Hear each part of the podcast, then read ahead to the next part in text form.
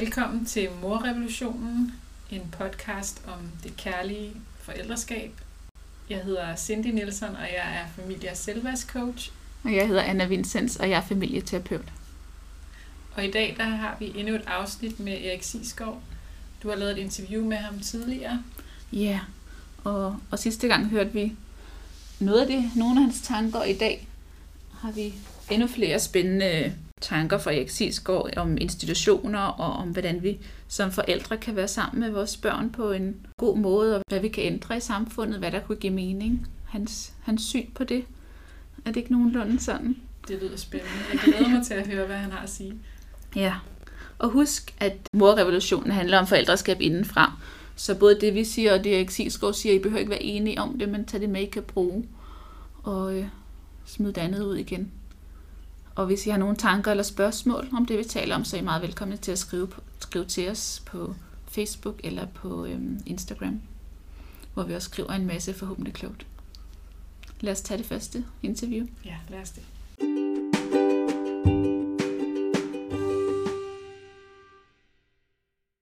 Du sammenligner institutioner med at sætte vores børn i bure. Vil du uddybe det og fortælle lidt om alternativet til det? Ja, jeg tror, jeg først så vil sige, at det kan vi ikke undgå. Nej. Fordi når vi har indrettet vores samfund, som det nu er indrettet, så bliver vi nødt til at befri os fra børnene, sådan at forældrene kan passe deres arbejde. Ja. Og der skal man være opmærksom på, at voksne arbejder stadig mere, hvis man måler det per familie. Mm. Og så for nemlig skyld taler jeg så her om den familie, hvor der er to voksne. Ikke?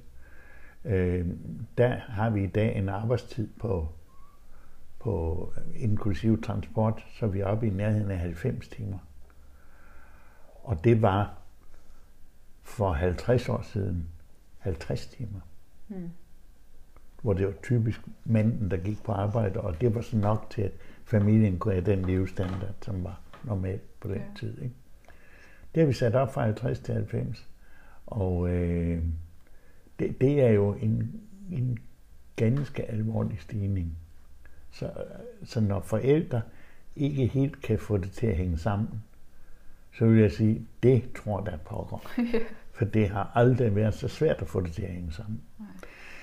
Men det bliver ikke så alvorligt, fordi man siger, jamen de kunne måske lade være med, og her hvor jeg bor, så der, har vi nogle søer, og der, der er det svært at komme frem nu, fordi der hele tiden er nogen, der løber. Så de kunne lade være med at løbe så meget, i stedet for at kunne lege med deres børn. Sådan. Øh, og det synes det er for, øh, for nem og overfladisk øh, en måde at, at behandle et alvorligt spørgsmål på. Hvis man behandler det mere seriøst, så vil man jo, tror jeg, nå frem til, at vi må sørge for, at ikke mindst småbørnsfamilierne får mere tid sammen med deres børn i de år der. Det kan ikke løses af institutionerne alene. Men på den anden side, og det vi kom fra, det er jo så, at institutionerne må vi have. Det, det, det kan godt være, at man om hundrede år ikke har det. Men, men indtil da tror jeg, at man kommer til at have det, sådan cirka. Og derfor bliver vi nødt til at interessere os meget for, hvordan disse øh, indburinger af børn øh, finder sted. Ikke? Mm. Og jeg har jo givet et svar på det, og i historien med, med, med de der børn, som gravede en gang under hegnet, mm. ikke? Og hvor de voksne ikke blandede sig. Og der er andre af den slags historier, jeg kan kun give dig en mere. Et sted havde de, ved et fritidshjem, der havde de lavet en stor bakke inde på området, og det var pædagogerne meget stolte af, meget glade for, og jeg skulle endelig se den, jeg var der og skulle holde foredrag. Og det var også dejligt, fordi så kunne børnene komme væk fra de voksne, uden at være ude af institutionen. Mm. Og lave en hule i den der bakke over på den anden side, og der vil vi sidde med deres bedste ven, og, og sådan noget. Ja. Så det at afinstitutionalisere institutionen. Og hvis man bliver spurgt, hvad er jeres vigtigste opgave her i institutionen, hvis man da kan svare, det er hele tiden at afinstitutionalisere den så meget, som vi kan. Ja. Så tror jeg, at det kan blive et meget godt liv. Ikke? Og øh, sørge for, at der er steder, hvor børnene kan gemme sig øh, og kan undslippe måske. Mm. Eller hvordan man nu lemmer det, men tænke på den måde. Tænke, at børnene er her ikke, fordi de har valgt at være her. Ja. De er her, fordi de er tvangsanbragt. Og hvorfor siger jeg det? For det er et uhyggeligt, kraftigt ord at bruge, og det ved jeg jo godt. Mm. Det er for at få den til at fise ind. Ja. Ikke? Fordi vi har det med at gå og bilde os ind, at det er for børnenes skyld, vi gør det. Og det synes jeg er noget fup. Altså, hvis det skal blive godt for børnene, så skal der være nogle voksne og nogle forældre omkring institutionen, der taler højt om, at det her er noget, vi tvinger vores børn til. Fordi så ligger det jo i sagens natur, at hvis det er os, der tvinger af hensyn til vores eget voksenliv, så må vi jo indrømme de indsatte visse friheder. Mm. Ikke? Og det er jo ikke en almindelig opfattelse. Den almindelige opfattelse er jo snarere noget i retning af, at i dag spørges der jo altid børnene om, hvad de nu vil, og det er hele tiden børnene, de skal have deres vilje osv. Og, mm. og der siger jeg jo, som du kan høre, nærmest noget, der er lidt modsat. Ja. At, at, at det er svært at være barn i dag, og man får ikke så meget af sin vilje, og det er livsvigtigt at få sin vilje, det har vi været inde på. Ikke? Mm. Så... Øh, Så jeg tror, at den gode institution og familie, det er der, hvor man er bevidst om alle de begrænsninger, man lægger på, på livet med børnene og på børnenes udfoldelsesmuligheder. Og så vil man på den måde kunne finde frem til øh, og, og, og, og, og mildne luften for de klippede for. Som man sagde engang, ikke? Ja. Så, øh, og hvis jeg må have lov til lige at nævne en anden ting i den her forbindelse. Øh, før jeg arbejdede med Skæt ud-projektet, der arbejdede jeg med et andet projekt, øh, der handlede om grænser. Mm. Og det er mindst lige så vigtigt, fordi alle tror på grænser. Hvad vil det sige, tro på grænser? Jamen det vil sige, at det det handler om, det er ligesom at sige til børn, hvad de ikke må. Ja. Ikke? Øh, og kend dine egne grænser, ligesådan at de skal lære at sige nej. Ja, ja, ja, jo. Men det vigtigste for børn, det er, at deres liv er et, med deres voksne og med andre børn, er præget af ja. Mm. Mange ja'er, store ja'er, i betydningen, jeg vil dig. Ja. Og, øh, og det vigtigste, det er, at vi kender vores børn, og at det er levende mennesker med personlighed for os. Fordi det, som øh, institutionen er præget af, det er på en måde serialitet. Mm. Altså en tendens til, at man bliver behandlet i institutionen, ligesom alle andre bliver behandlet. Der er en, en lille en på fire fem år. De skulle klippe påskeharer. Han ville ikke klippe påskeharer. Og det skulle de altså, fordi snart kom bussen, det var en udflytterbørnehave, og så skal alle jo ind i bussen, og så skal de ind til opsamlingsstedet i byen. Så derfor måtte det jo ligesom, at han, han måtte se at få klippet de der påskeharer. Han ville ikke.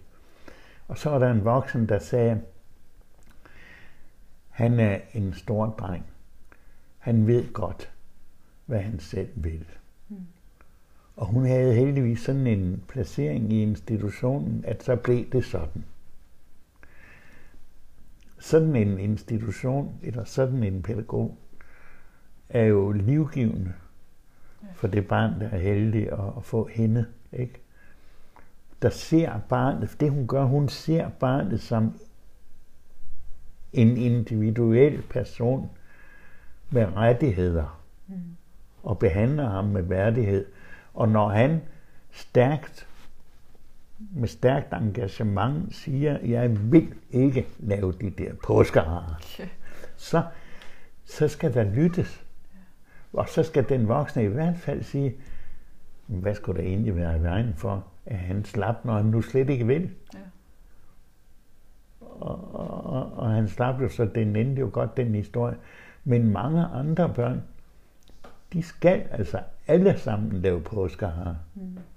Og en pige, som var kommet, hun var lige begyndt at gå i skole, og så cyklede hun forbi sin lidt yngre ven, som ikke var blevet sluppet ind på grund af for lav alder. Så sagde hun, Anton, du skal altså ikke være ked af, at du ikke kom i skole, fordi man skal kun skrive ære, og når man ikke gider mere, så skal man sgu alligevel. Det skal man ikke være ked af. Og der synes jeg jo, hun på en måde får sagt rigtig meget om institutionerne. Alle skal skrive ære, hvad enten de nu kan lide det eller ej. Og bedst som de tror, at de er færdige, der kommer meningsløsheden så ind. Så der var en, der engang sagde, så tog læreren der og rev de i stykker, og så fik de et nyt papir, så skulle de skrive ære på det. Øhm, og det er jo serialitet. Altså der bliver alle børn behandlet, som om de var ens. Men det er de ikke. Der er nogen, som ikke vil klippe påskeharer, og dem må der tage særlig hensyn til. Og hvis der er nogen, der ikke vil klippe påskeharer og tør at sige det, mm. så er der jo nok noget, som alle de andre også har, ikke med påskeharer, men med noget andet, som de heller ikke synes er sjovt. Ja. Og får vi egentlig lyttet nok efter til det, og husker vi, at de er sat i bur, og derfor har de altså ret til at have indflydelse på, hvad er det, som man kan lave, så man begrænser deres frihed så lidt som muligt. Husker man det? Det er et stort spørgsmål. Ja. Tænker du forældre, hvad forældre kan gøre i forhold ja, til institutionen? Det tænker jeg også på. Øh, at forældre... Jeg lader mig fortælle, at i dag er der et stigende antal forældre, der er meget urolige over, om nu deres børn lærer nok. Og øh, det er jo slet ikke alle forældre, men der er jo en tendens, og det ligger jo lidt i vores samfund, at man kan jo ikke, man skal lære meget, og man skal klare sig i konkurrencen, man skal begå sig, man skal ikke blive en taber, og sådan noget. Ikke? Og øh, der er det vigtigt som forældre, at man tænker, hvordan var det egentlig for mig selv, da jeg var tre eller fem år eller syv år. Ja. Hvad var vigtigt? Så er det nok cirka i stand. Og, og hvordan var det, når de voksne blev sure på mig og straffede mig? Ja, det kom der jo ikke noget som helst godt ud af, så det må jeg måske nok hellere lade være med. Og hvis det er institutionen, øh, vi snakker om, så synes jeg, at prøv at se, lyt til dem, hvis de er ude på legepladsen. Hvordan er stemningen? Hvordan taler man til hinanden? Mm. Hvor meget råbes der? Der var en lille pige på fire år, der blev spurgt af mig om børnehaven, hvordan der var i børnehaven. Så sagde hun, de voksne siger, at vi ikke må råbe, men de råber, mens de siger det, ikke? Øhm, og det kan man sagtens som forældre få stor udbytte af at besøge en institution og se, hvordan har de det med hinanden, og hvor mange er der ude at lege, og hvordan ville det være, hvis nu ens barn ikke er begyndt, der nu kan jeg se min datter der i den institution, mm. tænker jeg, at det ville være dejligt for hende. Eller, eller hvordan. Og, og jeg synes jo også, at det at, at komme på besøg i institutionen, inde i institutionen. Og det, det kan man mange steder. Ja. Og det er et rigtig godt øh, signal om, hvad det er for et sted, hvis man siger, øh, jeg kunne godt tænke mig at komme og sidde med. Jeg skal nok lade være med at forstyrre, men lige sidde med et par timer. Jeg har en mulighed på torsdag, hvordan vil det passe? For ellers finder vi en anden dag. Så finder de nok en dag, og så kan mor altså være med inde der og se, hvad foregår der egentlig. Og igen tænke tanken, hvordan vil jeg selv synes om det her?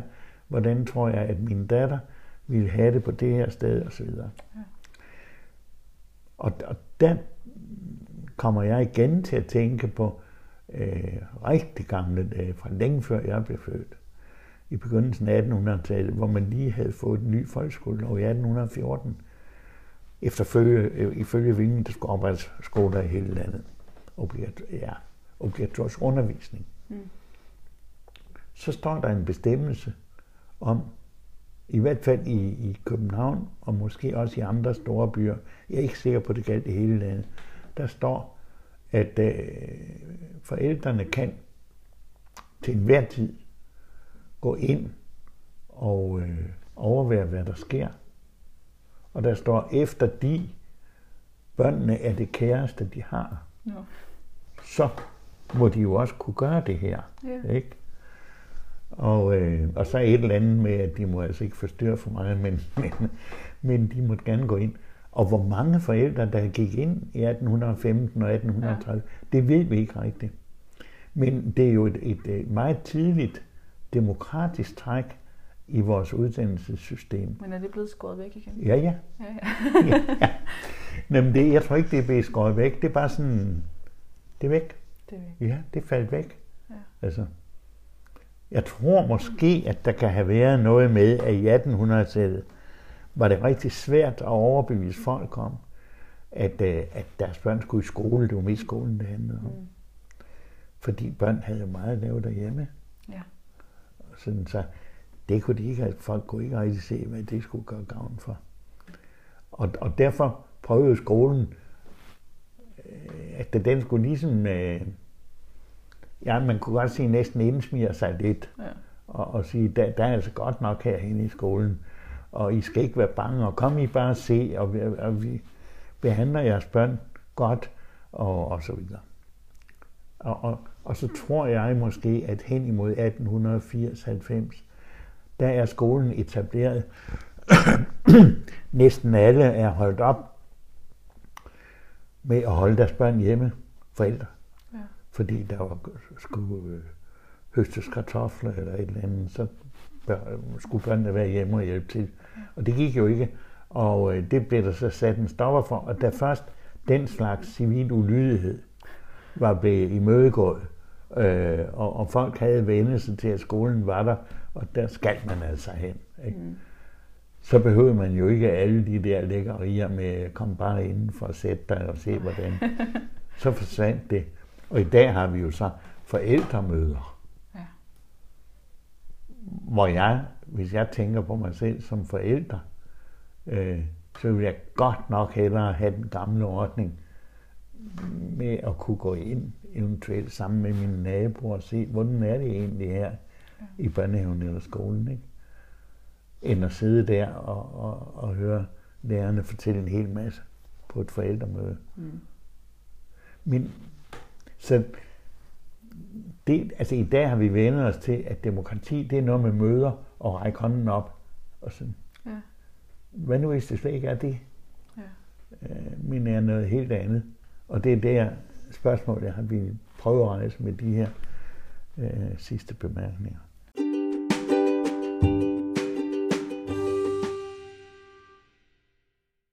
Jamen, jeg synes, det er, jeg synes det er, det er jo lidt sjovt billede, og, og man kan fuldstændig genkende det her billede af, at, at nu skal alle øh, børnene, alle sammen skal sidde og klippe påskehajer, og nu skal yeah. alle sammen skrive A'er, og vi må kun skrive A'er. Altså, den her struktur, vi har i vores øh, institutioner. Vi kan alle sammen genkende. Og, og det er jo lidt komisk, når man hører det på den måde. Ja. Øhm, men, men det gør også, altså, ja, det gør også lidt, øh, det det er også lidt ondt, at der ikke øh, er den plads til, ja. At nogen kan sige, kan sige, det har jeg ikke lyst til. Altså det var der jo så en pædagog, der havde overskud til, at barnet godt måtte sige fra. Ja, man ikke? Kan være heldig, ikke? Man kan være heldig, men ellers ja. Så ville der være overskud til, at børnene, måske var der en halvdel af børnegruppen, der ikke havde lyst til at klippe påskehare, kunne lige så få lov til noget andet. Altså. Ja, også den der meningsløshed i det. Mm. Så smider vi dem ud, så smider vi agerne ud bagefter, og så skal vi lave noget nye, ikke? Jo. Det synes jeg, altså, det synes jeg også tit, skolen er meget præget af sådan en, jeg gider da ikke lære matematik, fordi hvad skal jeg bruge det til? Det virker så meningsløst, men hvis man, hvis man har en grund til at skulle lære det, så, så lærer man det også meget bedre, ikke? Så kommer der jo noget energi på det. Ja. Ja, og den der meningsløshed, at vi, at vi fra vi små bliver, altså vokser op i en kultur, som mm. er præget af, at vi alle sammen skal det samme, og, og det hele er lidt meningsløst. Ja. Og så tænker jeg at spole op til noget af det første, han siger i starten, omkring vores kultur, hvor meget arbejdskulturen har ændret sig fra, ja. At før der var det måske kun den ene, altså der var typisk faren, ja. Som arbejdede halvtreds timer om ugen, og moren var hjemme. Ja. Nu har vi to forældre, som arbejder op mod halvfems timer om ugen. Det er ligesom mere normen. Ja, det er helt hvor, hvor, hvor vanvittig en kultur vi egentlig har, ja. Har skabt. Og, ja. Også, og ja, som man også siger, det giver jo ret god mening, at, at det kan vi ikke få til at hænge sammen. Nej, det er da klart. Det er klart, at vi alle sammen bliver stresset, og det er jo klart, at det der med, vi, jeg tror mange af os har det sådan, at vi kender jo ikke helt vores børn. Mm. Sådan havde jeg det i hvert fald lidt, før jeg, før jeg havde mine børn hjemme. At der er så meget om dem, man ikke ved, og så meget af deres hverdag, man ikke er en del af. Ja. Så hele det der, den der, altså kernefamilie er ikke det rigtige ord, men den der kerne, mm. vi er sammen, mm. det går vi lidt glip af, fordi det er ligesom arbejdet, der er kernen, eller... Det, ja, og, ja. Og, og det bliver og også det meningsløse, ligesom det meningsløse yeah. i at skrive af, jamen så, så fortsætter vi en, et liv, der bliver præget af en eller anden form for meningsløshed. Det, det handler om at, at tjene yeah. de penge, man så kan betale sit hus og sin bil, og så har man ikke så mange penge tilbage måske yeah. til at gøre noget sjovt for, men, men sådan den der trummerum, altså som vi yeah. alle sammen... Man gør det, fordi sådan gør man jo, fordi det skal man jo. Mm. Og, det, og så bliver det også svært egentlig at mærke efter, hvad har jeg lyst til, hvad har jeg ikke lyst til, fordi det, det er jo bare sådan, man gør. Ja. Det er jo sådan, livet er. Og det synes jeg er, er spændende, at han starter med at sige, at vi har en kultur. Ja. Der er et sted, vi kunne starte, det var at stille spørgsmålstegn ved den kultur, vi har fået skabt. Ja. Er den egentlig sund? Er den egentlig god? Er den egentlig sandheden for, hvordan vi bør leve som mennesker? Yeah. Kunne man vælge at leve på en anden måde? Og det synes jeg jo, det er jo individet, der skal spørge sig selv. Har jeg lyst til at leve sådan her? Yeah. Eller kunne jeg gøre noget andet? Yeah. Øhm. Og samtidig er det også, er det også oppe fra, altså både politikerne, men også i institutionerne, hvordan kan vi gøre det her mere fleksibelt? Hvordan yeah. kan vi lave plads til, at det ikke er alle, der vil klippe påskehare? Yeah. Og, og at det ikke så, altså sådan... Det er jo meget aflukket, ikke? Altså, institutionen er her, og hegn rundt om, og familien er derovre, og ja. Stakit rundt om, ikke? Ja. At der er jo ikke rigtig noget, noget imellem, eller noget sådan fælles i det. Og det blev jo også ramt af noget af det sidste, han siger omkring, vi er så bange for, om vores børn lærer nok. Ja. Og det er, jo, altså, det er jo både, som forældre kan man jo godt genkende, helt fra de små, ikke? Uh, hvornår kan de det ene, og hvornår kan de ja, det andet? Uh, følger de ligesom kurven, og tager de nok på, og alt det her, ikke? Ja.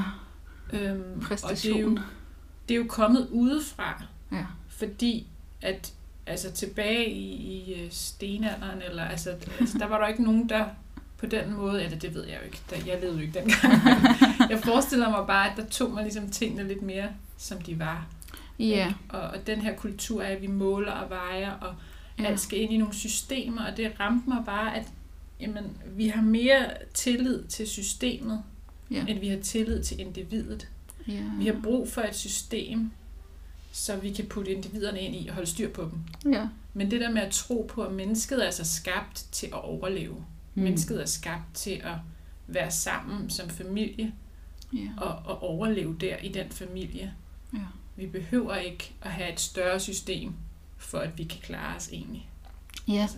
Ja, det skal i hvert fald ikke blive sådan en, en kasse, vi skal passe ind i. Mm. Fordi så ser vi netop kun, følger de kurven, i stedet for at se, har mit barn det faktisk godt? Yeah. Eller, eller er der noget, mit barn har brug for, fordi han eller hun ikke tager nok på? Yeah. Men, men ikke fordi der er en kurve, der siger det, ikke? Nej. At, altså bliver det enormt svært at se vores børn, og jeg tænker, det er det samme med, med lærer de nok i skolen, og passer de ind sammen med de andre, at, at, at vi vi ser ikke helt vores børn. Vi ser mere måske reaktionerne på noget, og så prøver at passe den mm. reaktion eller det symptom ind i mm. en kasse eller en diagnose, eller hvad det kan være. Ikke? Ja. Ja. Der er ikke så meget kontakt. Jeg kan godt lide det der begreb om at afinstitutionalisere. Jeg skal ikke sige det. Afinstitutionalisere et eller andet. I ved, hvad jeg mener, ikke? Altså, at øh, ligesom gør institutionen mindre institutionsagtig. Ja, præcis. Det præcis. Kan jeg sige det med nogle andre ord. øhm, men det siger jo et fedt begreb, og det er jo så det andet, han siger. Altså, udover at vi selv kan ændre vores egne liv og, og, og tage op til revision, hvordan vi vil arbejde og leve og være familie. Ja. Men så er der det her, du også siger med politikere og institutioner, og hvordan kan vi sammen øhm, gøre institutionerne mere fleksible og tage det her institutionsagtige ud af dem, så det ikke er så kasse og... Ja, præcis. Og så det ikke skal være enten eller, ikke? Fordi de fleste... Nu er der blevet åbnet mere op for at, at være familie på en anden måde med alt det her øh, coronanedlukninger, men, mm. men at det ikke skal være enten eller. Mm. Så der kan være en hel masse ind imellem. Øhm, fordi der er, der er jo så mange måder at være familie på og være menneske på, så det skal ikke være to forskellige lejre. Mm. For der er det nok meget få mennesker, der egentlig passer ind, ikke? Jo. Ja. Mm.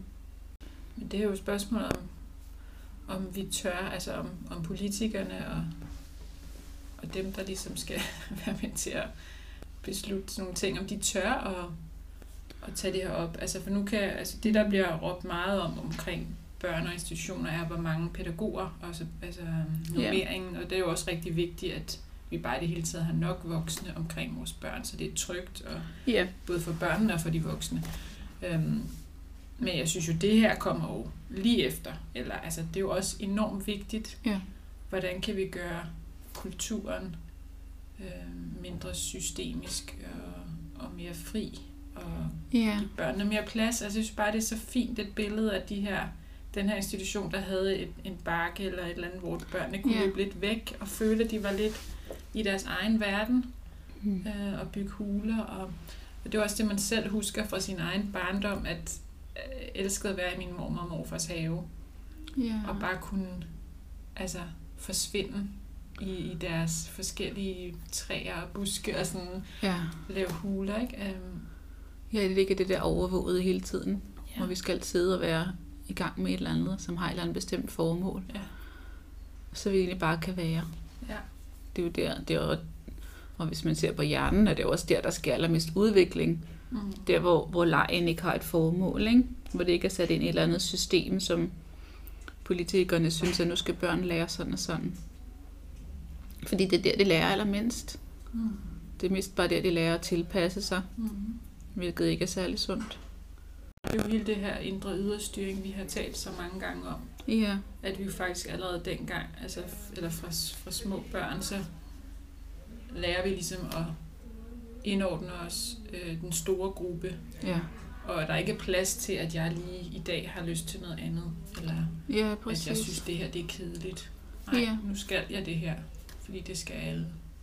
Ja. Og så begynder vi at lukke lige så langsomt ned for at, at mærke det, vi egentlig, den vi er. Ja. Det er jo rigtig trist. Ja, det er det. Det er det. Og jeg tror først, at der sker en forandring fra politisk side, når, når der er en, en stærk nok bevægelse, altså sådan nedefra, ikke? Ja. Jeg tror, det er også forældre, der skal vælge at gøre noget andet, hvilket er, er vildt svært for vildt mange forældre. Fordi systemerne er så firkantede, mm. så, man ikke, så de fleste ikke bare har råd til at tage deres børn ud eller gøre noget andet. Og, og man er nødt til at gå på arbejde og betale sin husleje mm. og alle de her ting. Så, så tit skal man... Altså tit er det et, et, en kæmpe beslutning, fordi det gør så meget ved ens økonomi også, mm. og ved ens altså, muligheder i livet, mm. hvis man vælger noget andet. Så det er, det er et svært valg at tage, og det, og det bliver også hurtigt meget ensomt, tror jeg, fordi, der, fordi de fleste jo bare følger strømmen. Mm. Så, så der er virkelig, men jeg tror, jeg tror på, at det kommer til at vokse mere og mere. Det der med at gøre noget andet og finde alle vores forskellige måder. Det handler jo ikke om at være rigtig eller forkert, men det handler om, altså, der er jo ikke en rigtig og forkert måde at være forældre på. Det hele handler om at, at blive bevidst om, mm. hvad vil vi, og hvad gør det ved vores børn, når vi, altså som man siger, når, vi, når de bliver indsatte, ikke? Mm. At, at de har jo ikke selv valgt at være der. Og selvom der også er masser af gode ting, så er det, så er det noget, vi vælger for dem. Så det der med at blive bevidst om det, og, og ikke gå og lukke øjnene ja. egentlig for, hvad vi, hvad vi gør. Jeg kommer også til at tænke på, at jeg havde en session øh, her i går, hvor at, at, øh, at min klient er i et arbejds... Øh, altså har et arbejde, hvor at, øh, vedkommende føler sig drænet mm. og ikke har energi. Yeah. Og føler, at det er de helt forkerte om- opgaver, øh, som hun står i. Yeah. Øhm, og så kommer vi til at tænke om, hvis okay, dit arbejde ser sådan her ud, og det dræner dig, og du har ikke energi. Hvordan kunne et arbejde se ud? Som, altså, hvad vil du egentlig gerne bruge din tid på på yeah. den her arbejdsplads? Og så nævner hun det, og så kan jeg bare se på hende, hvordan at gløden kommer tilbage i øjnene, og, yeah. og hun bliver mere begejstret. Jeg tænker, øhm, at... nogle gange er det også de rammer, vi bliver sat i. Hvis vi bliver sat i nogle forkerte rammer, og bliver begrænset i, i de mennesker, vi er, ja. så bliver vi drænet. For ja, det er klart.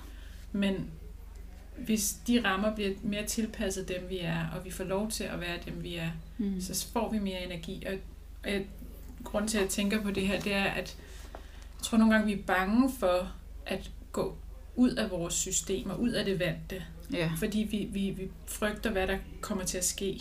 Ja. Øhm, og føler ligesom, at jeg bliver nødt til at være i det her, og jeg er så drænet nu af det her, så jeg har ikke overskud til at flytte mig ud i noget andet. Yeah. Men hvis vi vidste, at det herude, som vi egentlig drømmer om, det vil give mig mere energi ja. på sådan en helt trylleagtig måde, ikke? Jo. Og, og det tænker jeg også i vores samfundsstruktur. Vi er så bange for at, at skulle gøre noget andet end det vi gør, og kan vi det? Er der penge til det? Har vi ja. ressourcer til det? Øhm. Jamen, hvor givende det også er, yeah. og hvor meget mere man kan mærke livet, når man rent faktisk laver noget, man gerne vil. Ja. Yeah. Hmm. Og det er jo både for individet, men også for os som, som det store fællesskab. Ja. Yeah. Altså. Ja, der tror jeg også, hele samfundet er bange for at, at lave om og give, give, alle, give os alle sammen mere frihed, fordi yeah. bliver det så ikke bare sådan anarki-agtigt, mm. men, men hvis vi alle sammen gør det, vi vil, så vil det jo... altså, det vil jo blomstre helt vildt, ikke? Jo. Der vil jo komme så meget ud af det. Det kan du ikke undgå, tænker jeg. Det er i hvert fald uhyggeligt at tænke på, hvis vi er gået fra halvtreds timer mm. for den ene forælder, ikke? Til halvfems for to, til to forældre nu, ikke? Ja. Og så se, hvis det kan fortsætte, altså, er det skruen uden ende, ikke? Altså, oh, ej. Det, det kan simpelthen ikke være rigtigt. Det skal være sådan. Nej, det er jo helt vildt. Ja, så hvordan kan vi få mere plads til vores børn også? Det var han også lidt inde på. Mm-hmm. Og hvilket jo bare ikke... altså hvis vi taler om forældre og børn sammen, og også bare, altså også når de er i institution, at der er nok voksne til, at de rent faktisk kan være sammen med børnene og lære dem at kende, og det kan være trygt for børnene. Men jeg tænker især i forhold til familien, at, at det bliver simpelthen så lidt tid sammen, mm-hmm. og, det, og det bliver tit så konfliktfyldt og hårdt, fordi der er så mange følelser, der skal ud fra hele den dag, hvor vi ikke har været sammen. Ja. Og det han siger med, at, at vi har brug for mange jæger. Ja. Yeah. Altså det ramte mig virkelig, det nok. Det vil jeg tage med hjem til min egen familie. Altså at mine børn har brug for, at jeg siger ja til dem. Ikke bare fordi de skal have deres vilje, yeah. men de har brug for at mærke, at jeg faktisk, jeg ved dig. Ja. Yeah. Altså hvad er det, du har behov for? Hvad er det, du har lyst til? Ja, det er rigtigt. Så det er et andet ja, end, end det som...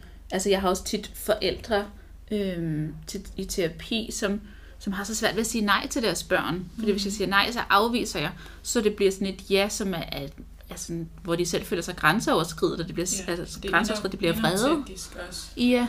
Så, det skal, så det skal være det der, altså det der med, at ens øjne lyser op, når børnene kommer ind ad døren, i stedet for at vi siger, hey, har du husket at hænge din jakke op, og har du nogle lektier for? Mm. Øhm, at, at det er sådan et, jeg vil dig, ja. Mm. Og, og i det, jeg vil dig, jeg kan da jo sagtens blive, kan man jo sagtens sige nej til alle mulige ting, børnene vil. Så det er da ikke, fordi de bare skal... det betyder ikke nødvendigvis, at de skal have deres vilje hele tiden, selvom han også... det er også noget, det han taler meget om. Mm. At, at vi også skal være opmærksom på, hvor meget skal der er, ikke? Mm. Og samtidig betyder det ikke, at vi som forældre skal gå over vores grænser i, hvad vi vil sige ja og nej til. Så jeg synes, der er en, der er en stor forskel deri, men at det bliver autentisk, som du også siger.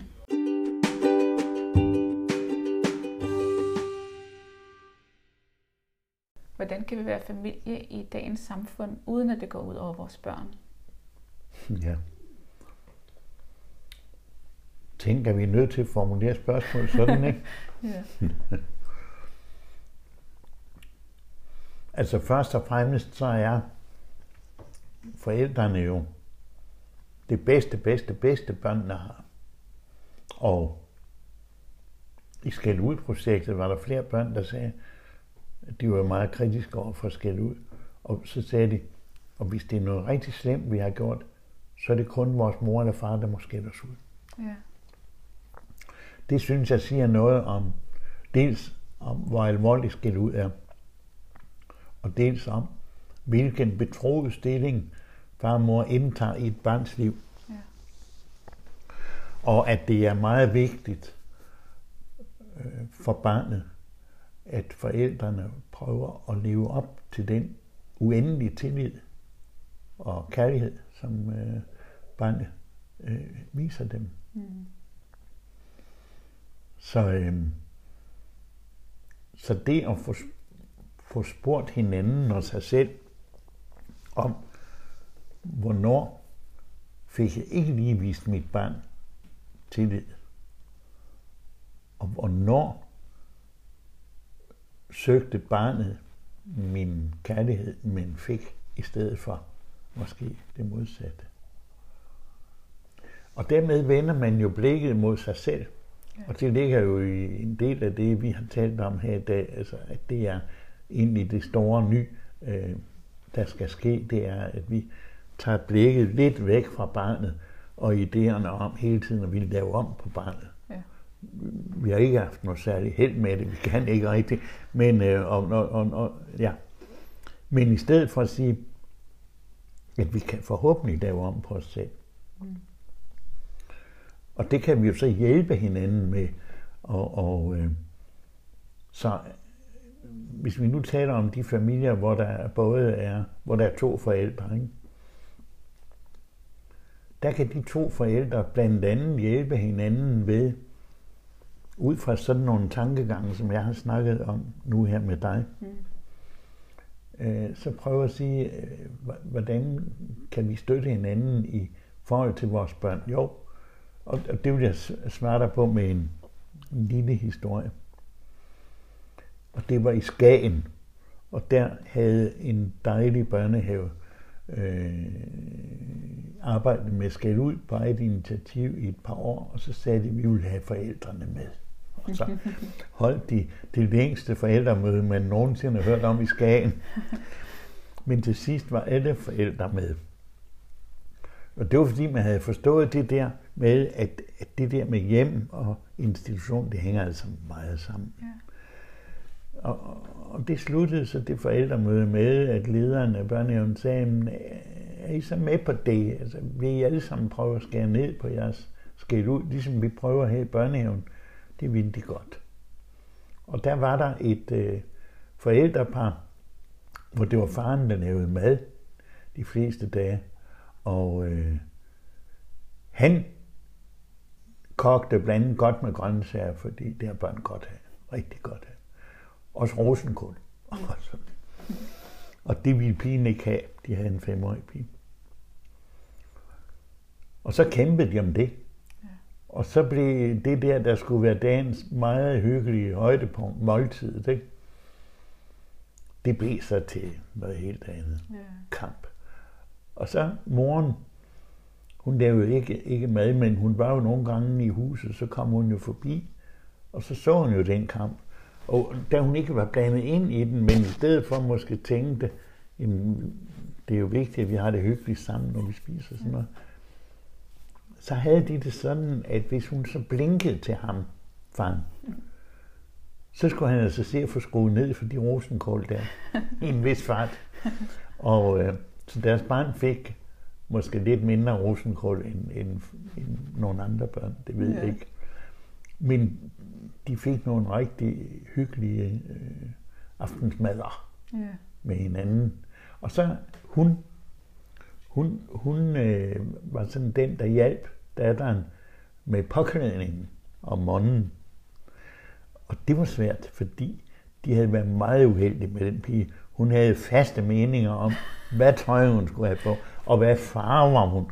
Og, og, og hun tog ikke altid det hensyn til vejret i Skagen, som moren sikkert med meget god ret synes, at der skulle tages hensyn. Det gjorde hun ikke. Så de kæmpede jo, og, og så kom faren forbi nogle gange.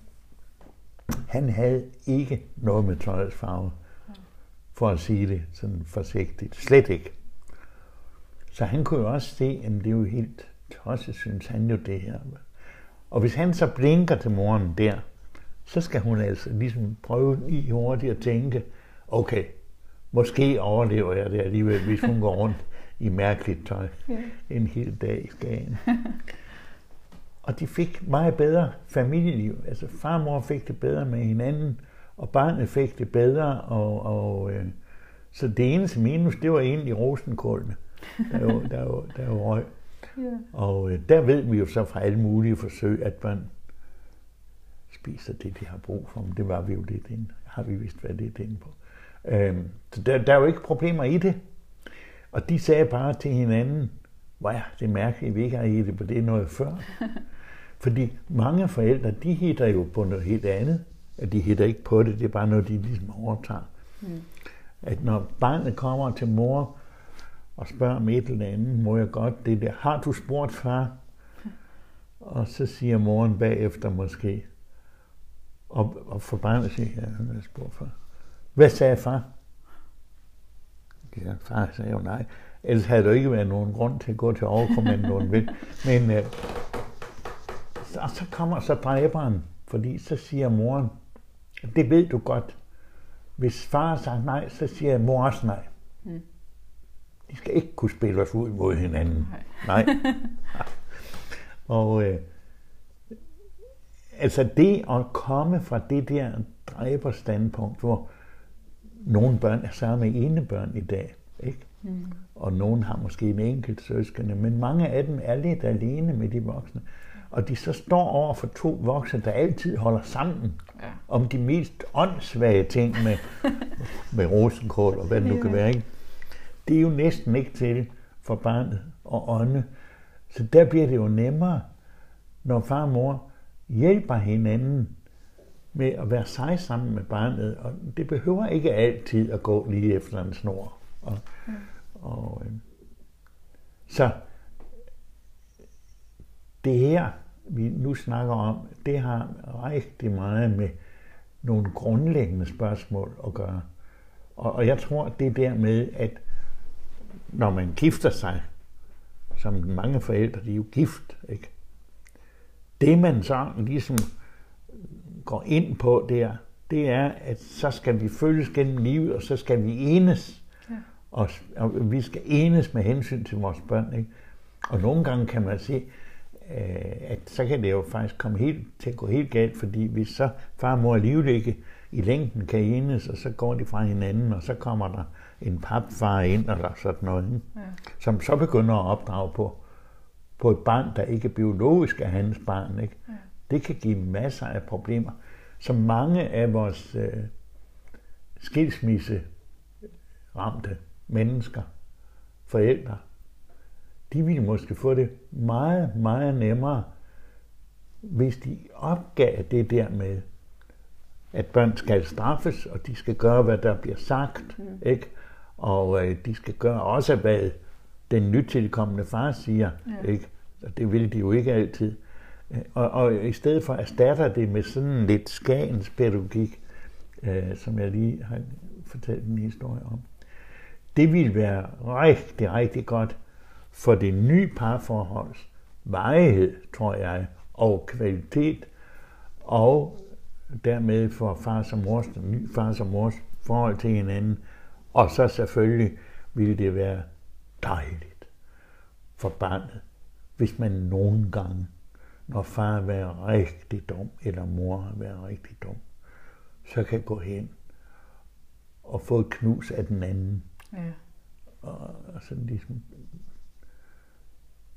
Jeg, jeg havde en historie i går, hvor en fortalte mange, mange år efter, at hun var blevet sådan skældt ud.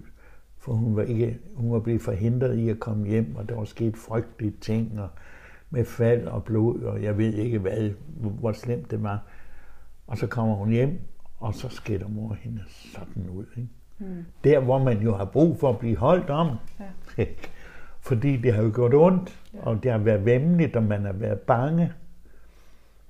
Og så, hun oplevede ikke ret tit, at hendes far ligesom trådte i selvstændig karakter, men det gjorde han der. Han havde givet hende et knus og holdt længe om hende, og så sagde han, det var godt, at du kom hjem i god behold. Ja. Og hun skrev til mig, at det havde hun aldrig nogensinde glemt. Og der, der indtrådte far-datter-forholdet i en ny fase. Det var en kvalitativ forandring, der skete der. Ja. Så, så farmor skal jo også turde være uenige med hinanden og praktisere den uenighed. Og øh, vi lever jo noget, som vi indimellem kalder et demokrati. Og der går det altså ikke ud på, at alle skal være enige om alting hele tiden. Nej. Men at vi skal kunne finde ud af det med hinanden øh, på en måde, så både dine og mine interesser rummes, ja. Ikke? Og der er plads til både de små og, og de store. Ja. Ja. Og det handler jo igen om det der med ikke bare at gøre det, vi selv har lært, fordi vi tit har lært i vores egne familier, ja. At det skal være ens. Ja. Så derfor netop. Kan det være enormt svært, ja. At man ikke behøver det. Ikke? Og det er jo også, jeg, jeg synes også, det er jo også dejligt, at vi ikke behøver det. Ja. Tænk, hvis man skulle gøre det, ligesom ens far og mor har gjort. Og kun det, der var der ting, der måske nok kunne tåle. Men ellers kan man, når man når en lille smule op i alderen, så siger hold da kæft, det jeg gjorde der, det var fuldstændig som min far gjorde. Ja. Ikke? Og det er godt at tænke, for så kan det være, at man så også får ting. Vil jeg det? Ja, præcis. Så... Øh, Så se kritisk på sin egen opdragelse. Ja. Huske, hvordan det var at være fire år eller otte år, når det var værst. Ja. Også når det var dejligt. Nu fortæller jeg lige en historie mere. Der var en, en børnehave, og det var november, og det var mørkt. Så de sidste par timer der, der var det godt nok mørkt. Og så var der, om det var pædagogen, der hittede på det, det tror jeg, det var. Og så tog de nogle lys, og så var der et lille bitte skur derude på legepladsen. Og så tændte de et lys, og så tændte de et mere. Og så sad de, og så fortalte hun, pædagogen, noget spændende. For børnene. Så var der nogle børn ude på legepladsen, der hørte det, så kom de også. Og så var der helt fyldt i skuret, og lysene brændte, og der var helt stille, og hun fortalte historie. Og så kom der en far og skulle hente sit barn, og så sagde han, hvorfor sidder I her? Altså, ligesom, han nåede jo sikkert at få tænkt sig ordentligt om, ikke? Men, ja. Men han kunne ikke se. Det stod jo ikke i læreplanen eller noget som helst. I november er det godt at sidde ude med levende lys og høre en god historie. Men, men der var jo ikke andre end faren, og jeg tror, han må have set og forstået, hvor dejligt det var lidt efter. Det håber jeg. Men ellers var der jo ingen, der spurgte, hvad er meningen med det her? Nej. Altså, både børnene og pædagogen, de havde det jo simpelthen så dejligt, ikke? Så der er også... Øh, når, når, når jeg snakker med børn om, hvordan er en god pædagog eller en lærer, så er det sådan en, der gør noget, man så ikke havde regnet med. Ja. Uplanlagt. Altså, der har været sådan en dyrkelse af, øh, igennem nogle år, af faste rammer. Ikke? Mm.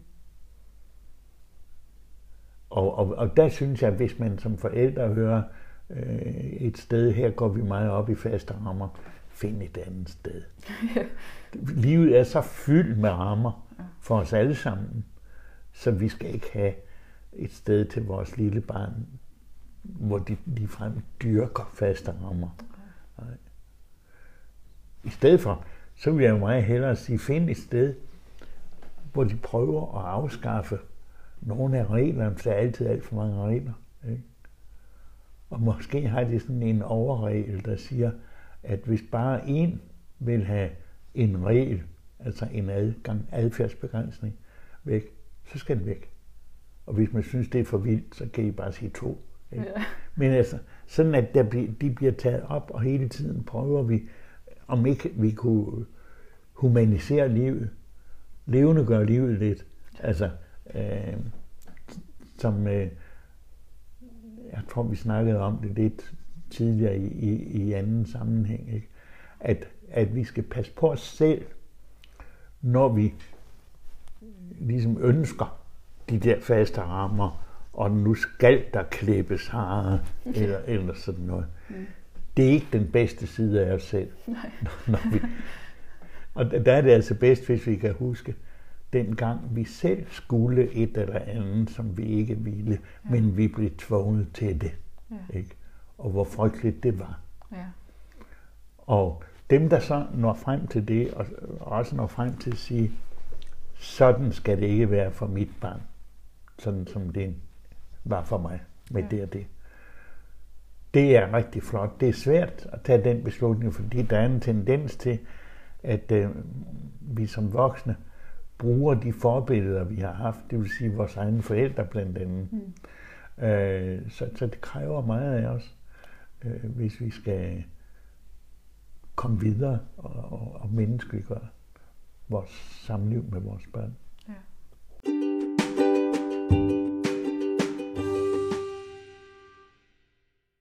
Noget af det sidste her, han snakker om, om, om faste rammer og regler, at øh, vi måske skulle tage og, og slappe lidt af med det.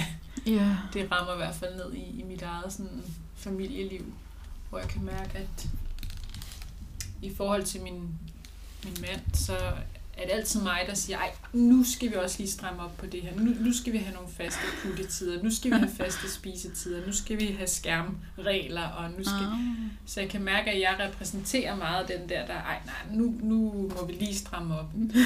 Og det, det rammer over sådan lidt ømt ned, ikke? Sådan, ah, øm. øhm, fordi jeg kan jo godt, jeg kan godt øhm, høre, hvad han siger, at, at vi har så mange rammer. Vi har, vi har alt for mange rammer. Vi har brug for... Ja. Og give slip på noget af det.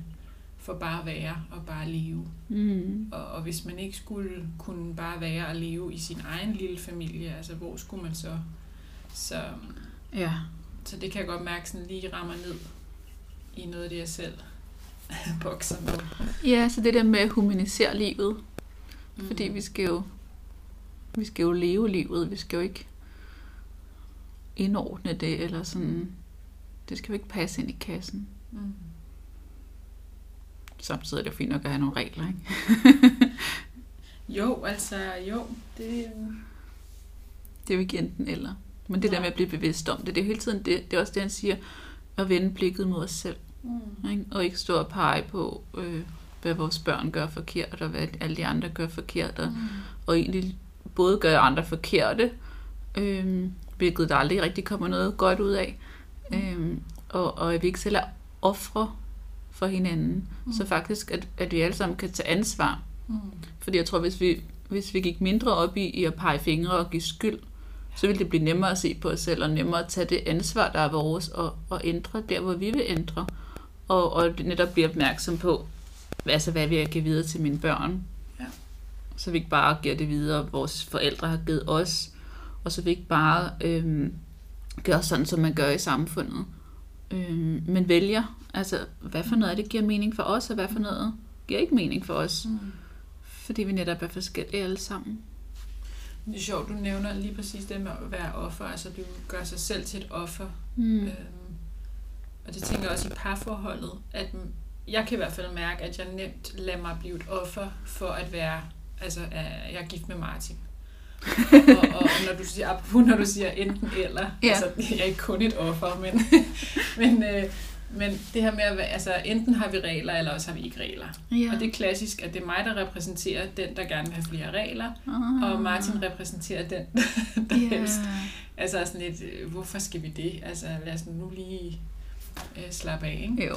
Øhm, så jeg, der kan jeg godt mærke, at jeg ryger tit i offerrollen og, og synes, at øh, fordi Martin han er, som han er, så kan jeg ikke få lov til at lave alle mine regler. Ja. Øhm. Og samtidig tænker jeg også, bliver du ikke også mere ekstrem, Fordi det er jo tit typisk, både i parforhold og alle mulige andre steder, at vi bliver sådan polariseret, mm-hmm. så den ene er enormt blød, og den er enormt hård, jo. Så egentlig bliver vi begge to meget ufleksible, og egentlig ikke sådan, kommer egentlig ikke helt fra os selv, fordi vi netop er sådan i, netop. i reagerer som, på hinanden. Ja, og som regel, så kommer jeg også med mine regler, når jeg er blevet trigget på et eller andet, ah, eller er træt, ja. eller... Det er altså, mønsterregler. Ja, ja. Det, det er en god opmærksomhed. Ja. Så, så, så det, det kunne man jo også lige kigge på, ikke? Men jeg synes, det er fint, det han siger med, at vi som forældre egentlig har lov til at være forskellige, og vi skal give en, en anden plads til at ja, agere forskelligt. Det er så vigtigt. Og samtidig er der selvfølgelig også brug for, at vi som par, men også med, tager børnene med ind i, ja. Som du siger, hvordan har vi lyst til at være, hvordan vil vi gerne leve. Ja. Men, men jeg kan godt lide, at han egentlig øh, også gør op med den her, vi behøver ikke at være enige om alt som, som forældre, ja. Og vi, øh, vi skal ikke, øh, han kommer med det der eksempel, hvor et, et barnet spørger moren, og så siger hun, spørg far, og hvis far siger nej, så... Altså, så hvad siger far? Også, ja, hvad siger far, ja. ja. Øhm. Ja, det er meget typisk den der med, at vi er sådan fælles front mod børnene. Det er meget det gamle børnesyn, ja. Ikke? Øhm. Ja, hvor man fornemmer, at vi skal ligesom holde stand mod dem, for de er sådan nogle små manipulerende skider. Ja, og plus vi skal være enige, selv hvis vi ikke er enige, og det er jo ja. Også enormt uautentisk, fordi ja. Vi er jo to forskellige mennesker. Hvis vi var enige om alting, var vi aldrig faldet for hinanden. Ja. Så, så det der med, at vi må godt være forskellige, og børnene må godt gå til den anden. De spiller mm. også ikke ud mod hinanden, men, men de prøver ligesom at finde... Hvad, hvad kan jeg her, ikke? Mm.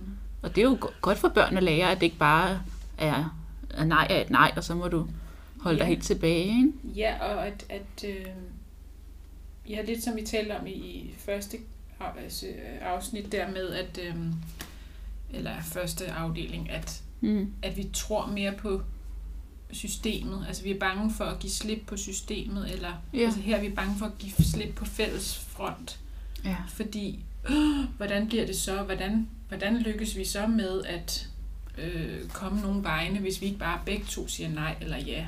Altså, yeah. hvad, hvad gør vi så, og hvad gør barnet? Men det er jo egentlig også lidt utopi at tro, at nu lærer vi barnet, at mor og far er enige om alt. Og så kommer de ud i en verden, hvor at, at ingen er enige om alt. Yeah. Og det er jo den verden, de skal lære at navigere i. Og, yeah. og der kommer man jo også til at være i relationer, barnet kommer til at, at være i egne relationer, hvor de oplever, at jeg mener noget, og mine venner eller min kæreste mener noget andet. Og ja, hvem er så forkert? Ja. Øh, ja. ja, og der er også noget vigtigt i, hvordan kan vi så være altså i parforholdet eller i forældreskabet, hvordan kan vi tale sammen, mm. når vi ikke er enige? Mm. Fordi vi kommer nemt til at kritisere hinanden, ikke? Jo. Og blive sure på hinanden, især hvis vi skal være enige om alting. Så det er også det med ikke bare at at hoppe ind i konflikterne og, og blande os i det, fordi det tit det går allermest galt, og den anden, mm. og vi, forældrene bliver uvenner, og der kommer masser af skam og alt muligt. Mm. Så det der med egentlig at sige, kan vi tale om det her? Mm. Og, og egentlig bede om lov til, og ikke bare regne med, at den anden behøver ens mening om, hvordan det, man er over for sin søn eller sin datter. Så det bliver sådan, så det også bliver mere ligeværdigt i forældreskabet. Altså mellem partnerne, ikke? For tit kommer vi til at jeg har sådan en sætning, altså, at jeg skælder min mand ud, fordi han skælder mine børn ud. Mm. Og han ved jo godt, at skæld ud ikke er godt. Yeah. Så, så vi kommer til at give vores, vores partner den samme skam. Og så lukker de jo af, ligesom børnene lukker af. Ikke? Ja. Så det er jo noget med, hvordan kan vi være ligeværdigt sammen, også når vi ikke er enige. Mm.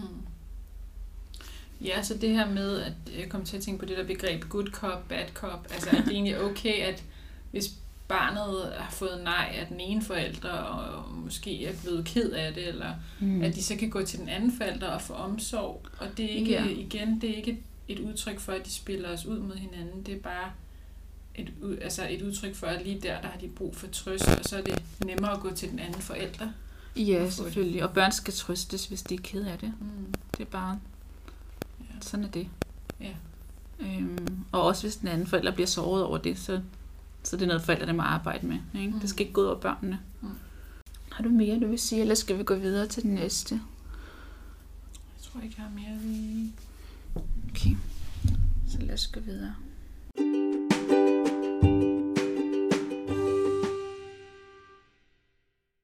Hvordan kan forældre sige fra for deres børn, eller sige nej for deres børn til de lange skoledage og til alle de tests, der er, og omsorgssvigt og så videre, alle de ting, der kan ske i institutionerne? Ja, de skal jo først og fremmest nå frem til at tænke tanken, at skolen og institutionen kan jo godt, hvis ikke vi passer på, skade børn. Ja. For eksempel reducere deres frihed. Altså alt for meget. Man skal sidde på bestemte måder, og ingen må sige noget, før der bliver givet signal osv. Altså en disciplinering ja. øh, foregår der, og øh, forældre skal prøve at f- forstå og finde ud af og finde tilbage til, at jeg vil sige det sådan, at det meste af, hvad børn lærer, det lærer de uden for skolen og institutionen. Ja. Og øh, så synes jeg, at øh, de skal dermed også nå frem til at tænke, at vi skal passe på med alt for meget institutionalisering. Øh, så når, når, når nogen siger, at nu får børnene fri klokken to i stedet for klokken tre, så skal forældrene blive i stand til, ligesom min søn var i historien, der fortalte at sige, det var da dejligt for børnene, ikke? At det er dejligt at få, få fri, og der er meget tvang i barndommen. Sådan at forældrene også kan tænke, er der noget tvang herhjemme, som vi kunne reducere, eller menneskegøre, eller demokratisere? Ja. Og, øh, og øh, er der noget øh, institutionalisering, måske hen i skolen, som uh, kunne reduceres?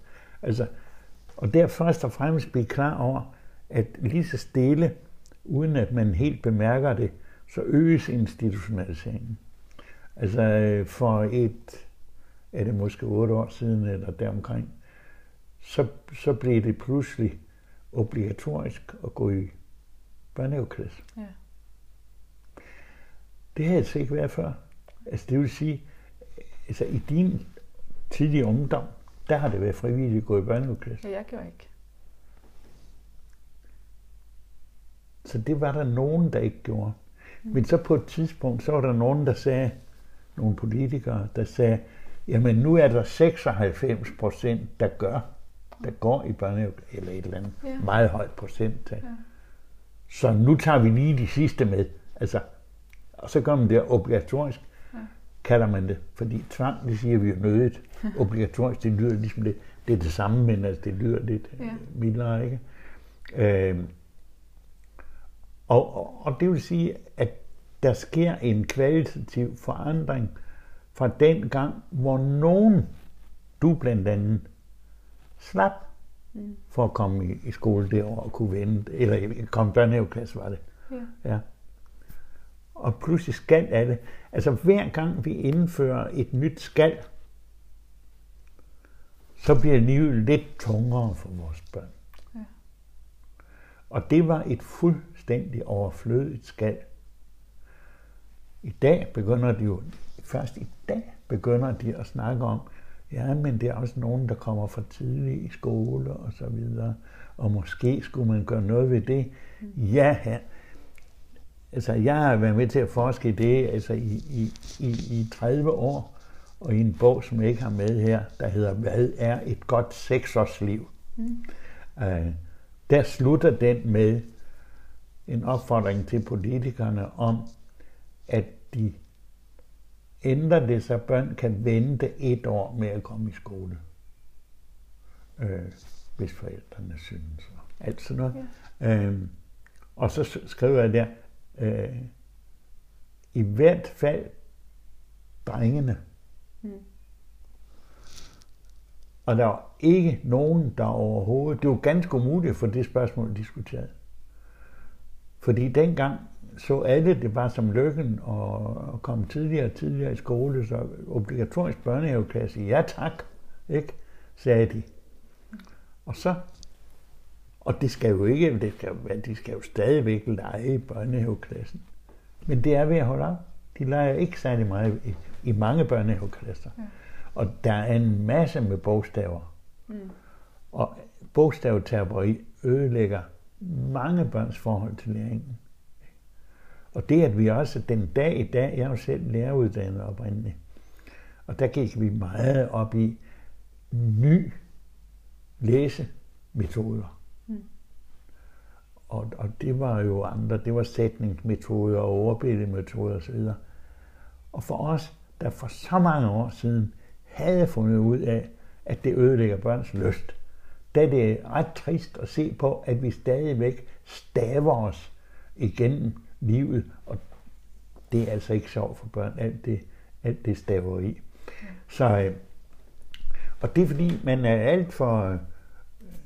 Ja, dels ved man for lidt om, om forskellige måder at læse på, og dels er man for lidt kritisk over for skal. Så øh, man indfører bare stadig mere skal, stadig mere skal. Og, og i nogle år, de seneste år, her de sidste fire fem år, der, hvor man så har udvidet institutionaliseringen med skolereformen, det var jo, det var jo meget voldsomt. Ikke? Og vi har snakket om de små, men det var jo også de andre, de større børn osv., skal gå så uendelig øh, meget i skole. Der bliver der jo ikke rigtig sat spørgsmålstegn ved... Øh, Hvad sker der, når der kommer så meget skal? Ikke? Nu er de ved at opdage det. Nu, nu kan man se, at der øh, en del børn gør modstand og, og er kede af det og synes, at de går alt, alt for meget i skole. Så, men altså, mange af forandringerne, de, de, de sker sådan næsten umærkeligt. Vi når op på, at som sagt seksoghalvfems procent går i børnehaveklasse. Og så er det så nemt at sige, skal vi så ikke bare sige, at det gør alle? Mm. Ikke? Det lyder så demokratisk. Nej, det er udemokratisk. Mm. Fordi blandt de fire, der er der jo et par stykker, der ikke gad at, at, at købe påskar, eller hvad det nu har været. Mm. Og de skal så tvinges ud af børnehaven og ind i skolen øh, et år tidligere. Og det er vi alt, alt for lidt opmærksom på. Altså, som en slags overskrift over vores samtale her, det kunne være øh, noget med færre skaller, mm. og så bedre plads til vil, vil gerne. Det er kun aktivt. Ja.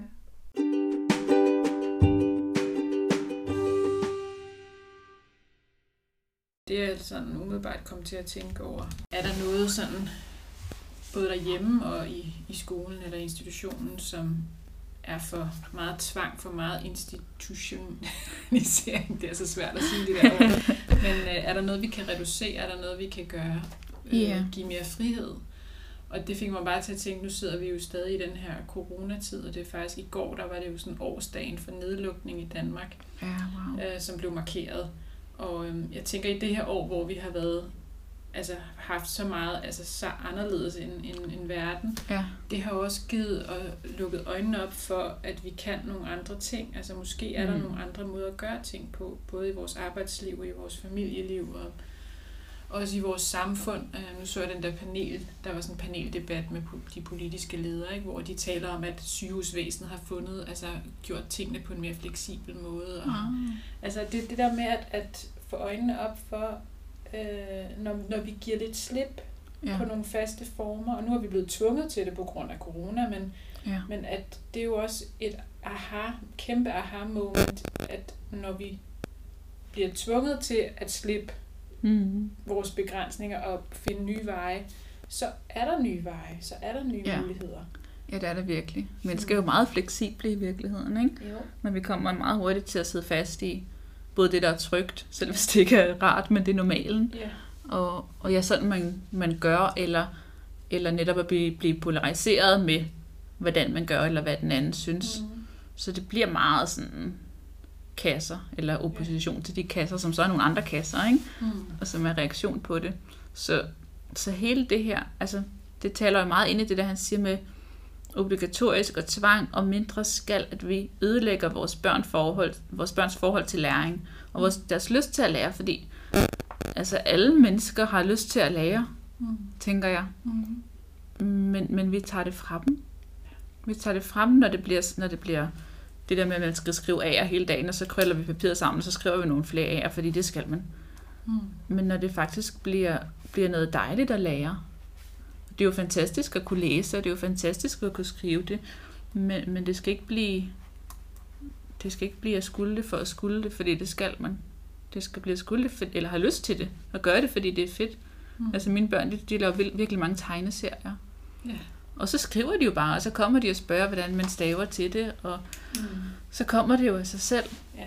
Øhm, men, men hvis jeg siger, nu skal I sætte jer ned og lave tegneserier, så kommer der nok ikke så mange tegneserier ud af det. øhm, og så vil de i hvert fald ikke lære særlig meget af det. Fordi når, når det ikke er leg, når det skal, så lærer vi simpelthen mindre. Mm. Så, så altså, der er enormt meget, der taler for at lade være med at have så meget skal. Men, men egentlig finde ud af, hvad har, hvad har vores børn lyst til, og hvad har vi selv lyst til. Mm. Og noget af det, der er rigtig trist, som jeg er sikker på, at du også godt kender fra din business, det er, at der er rigtig mange, der ikke ved, hvad de vil. Mm.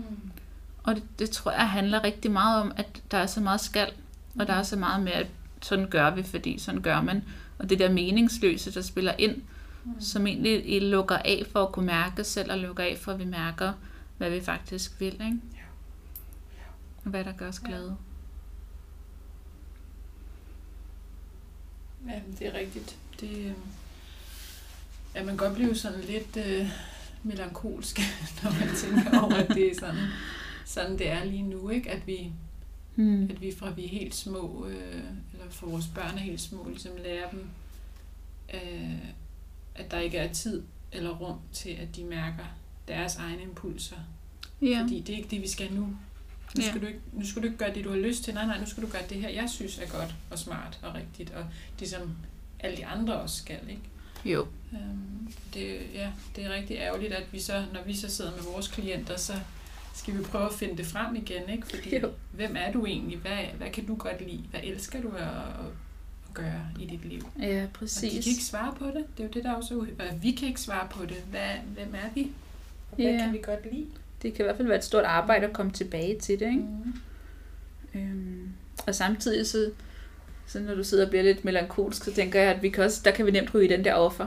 Mm. Vi ofrer for vores omstændigheder og for vores samfund. Yeah.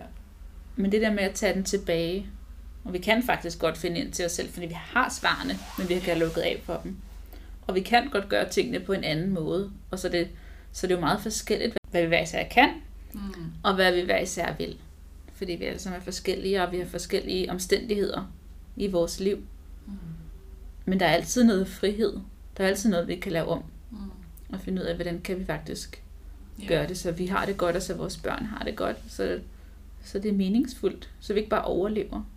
Mm. Eller bare gør, som, som man gør, uden at mærke efter. Ikke? Jo, det er rigtigt. Og det er vigtigt, det du siger, at der er ligesom håb. Fordi vi faktisk alle sammen har muligheden. Ja. For at stille os selv de gode spørgsmål og mærke efter. Mm. Øhm, og selvom man lige nu kan mærke, ej, eller føle, at man er distanceret til sig selv, og det føles meningsløst, og hvem er jeg, og ja. så er man ikke længere væk fra sig selv end, altså der skal meget lidt til, før man lige pludselig ja. kan begynde at mærke bare en lille smule. Ja. Nå ja, det er det her, jeg, jeg egentlig godt kan lide. Det er det her, jeg længes efter. Yeah. Det er bare det der med at ture og, og stille sig selv de spørgsmål og sætte sig selv yeah. øh, i førersædet i stedet for at gøre sig selv til offer. Ja, præcis. Og tage små skridt mm. hen imod både at lægge mærke til, hvad kan jeg faktisk lide at lave, og hen imod at mærke sig selv bedre. Mm. Så det igen ikke er enten eller.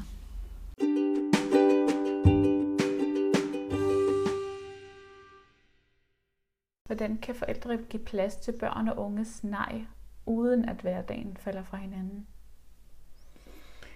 Der, der tror jeg egentlig, jeg vil formulere det anderledes. Helt anderledes. Sige, hvis, hvis de øh, lytter til børnenes nej, øh, så holder hverdagen op med at falde fra hinanden. Altså den falder netop fra hinanden, når de voksne bryder den stiltiende aftale om fredelig sameksistens i familien. Yeah. Og, og i stedet for griber til magt. Yeah. Og, og, og magt kan være skældt ud. Det kan også være tæsk. Yeah. Men øh, det kan være mange forskellige ting. Eller eksklusion. Yeah. Ikke? Øh, der var en lille pige, der var så ked af det, et helt andet sted i landet, fordi hun syv år gammel, seks, syv, syv år gammel, så blev hun er til sat på skammestolen. Mm. Altså hvis vi kunne få afskaffet alle skammestole, jeg aner ikke, hvor mange der er. Jeg blev lidt forskrækket, da jeg hørte, at de overhovedet er der. Ja. Men det er de altså, at børn skal skamme sig. Ja. Øh, og der, det vi har snakket om i dag, det er jo nok forhåbentlig det mest modsatte, man kan forestille sig. Altså i modsætning til at skamme sig. Ja.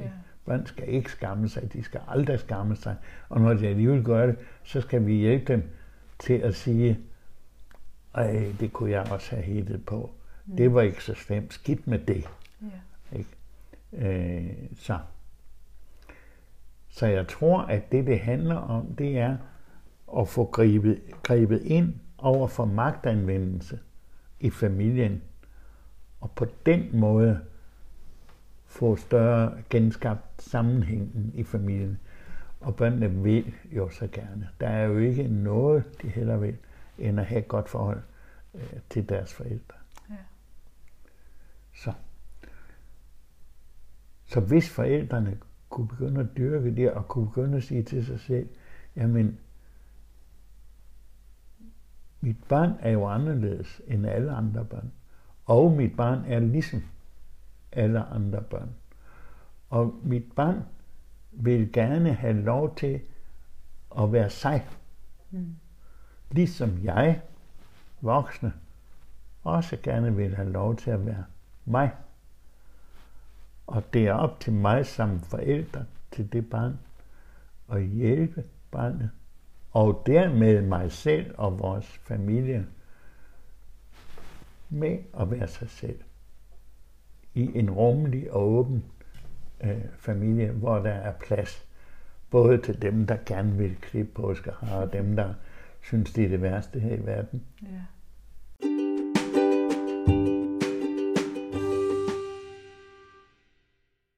Han nævner det med magtanvendelse, og der, der må jeg sige, lige her i morges, øh, det, det, det snakkede vi også om, inden vi gik i gang med at optage, så mm. der er lige præcis stået i den der situation som forældre, hvor man føler sig magtesløs, yeah. og har lyst til at ty til magt. Sådan noget med, at nu bærer jeg min, mit barn ud i uh, ladecyklen, fordi at han ikke selv vil gå. Ikke? Yeah. Um, og den frustration, tror jeg, rigtig mange forældre, os alle sammen, vi kan genkende, mm. når vores børn siger nej og, og går i opposition til det, der skal, skal ske. Og hvordan mm. kan vi stå i det og være i det, uden at skulle gribe til de der, den der magtanvendelse. Og, yeah. øhm, så det, det synes jeg, ja, så jeg har ikke noget svar på det, men jeg synes, at det, det er så meget relevant. Øh, men du, du siger det i virkeligheden selv, fordi du siger, der hvor vi føler os magtesløse, mm. er der, hvor vi griber, det er der, vi griber til magt. Mm. Fordi vi, vi egentlig bare er sammen om, wow, det her, det ved du ikke lige nu. Og hvordan vores børn har det, og de har plads til at være sig selv mm. sammen med os, så ryger vi ikke i magtesløsheden. Mm. Fordi når vi ryger i magtesløsheden, så er der, så er der et mønster, der spiller ind. Mm. Og så er der noget, vi skal kigge på.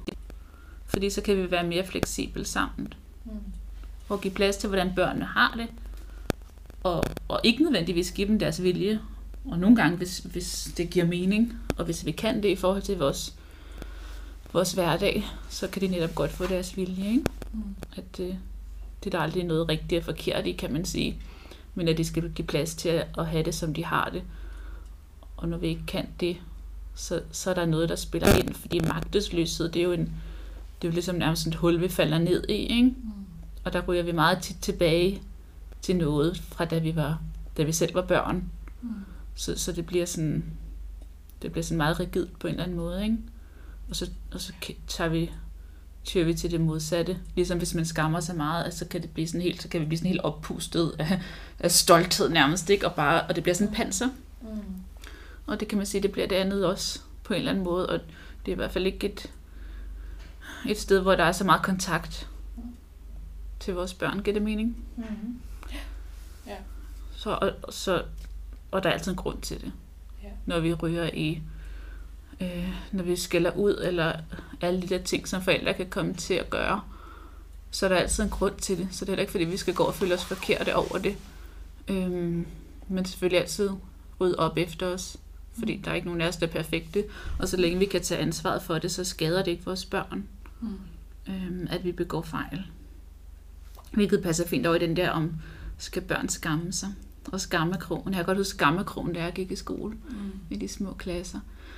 Øhm, og skam er, jo en, altså skam er jo en naturlig del af livet, men skam er ikke noget, vi skal påføre hinanden. Og skam er noget, der lukker os ned. Mm. Så det er bestemt ikke der, hvor vi kan lære eller mærke kontakt eller mærke kærlighed. Øhm, og jeg tænker, det skal vi lave et helt afsnit om skam. Yeah. Og hvad det gør ved os, og hvad vi kan gøre i stedet for, både så vores, når vores børn ryger i skam, og hvad vi kan gøre i stedet for at skamme dem ud, hvis, vi, mm. hvis der er noget, der er svært i familien, og, og alle de steder, vi selv, mange af os, ryger i, ryger i skam, fordi vi alle sammen har de der indre kritikere, der står og banker os i hovedet, mm. og hvor der er rigtig til, der er skam involveret. Så det er et vildt vigtigt tema også, tænker jeg.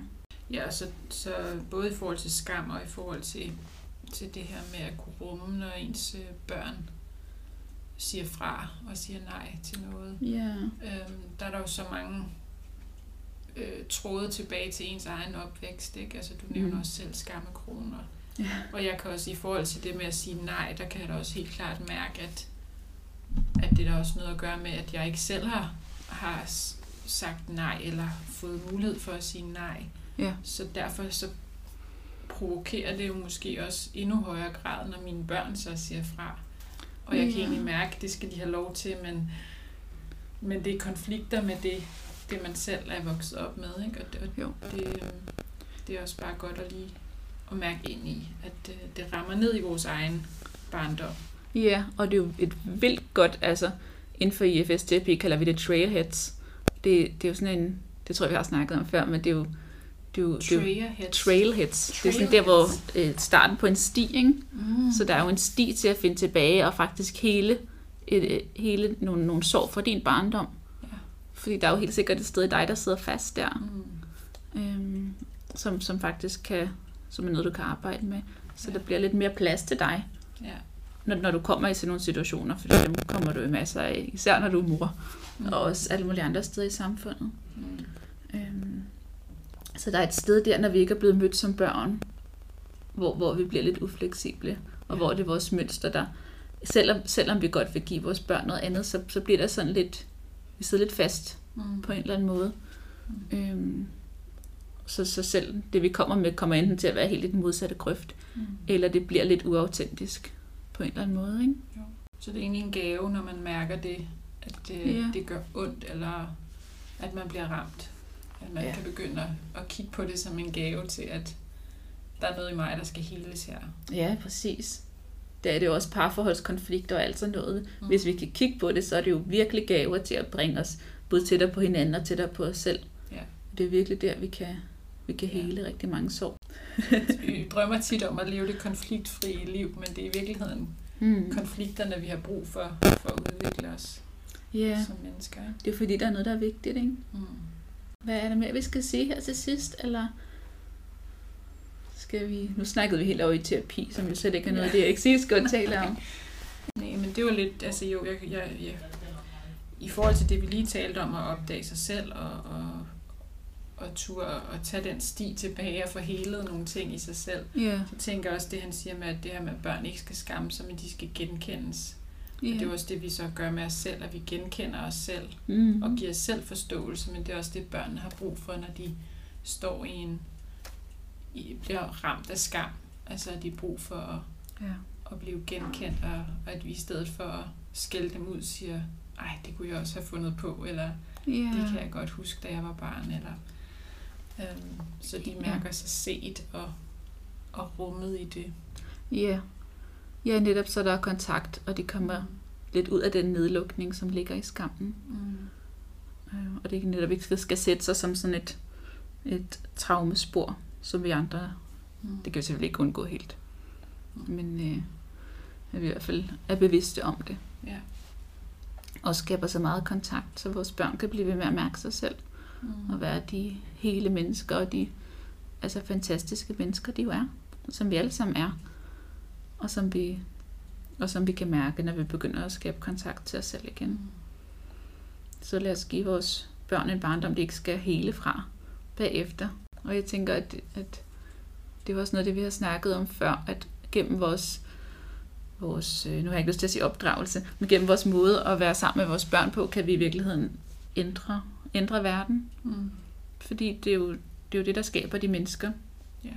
Hvor meget kontakt eller ikke kontakt de har til sig selv, og hvordan de går ud i verden. Mm.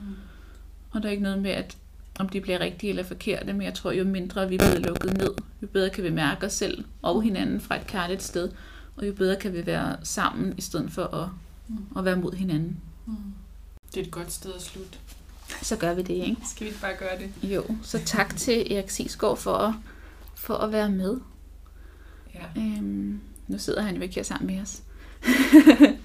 Men det sætter vi rigtig stor pris på, og, og det har været rigtig spændende at høre hans tanker, så det ikke kun, kun er os selv, der sidder og snakker løs, selvom vi også synes, det er dejligt. Jeg er meget glad for, at han, han havde en masse klogt at sige i dag. Ja. Ja, så tak fordi I har lyttet med, og vi høres ved. Vi høres ved. Hej. Hej.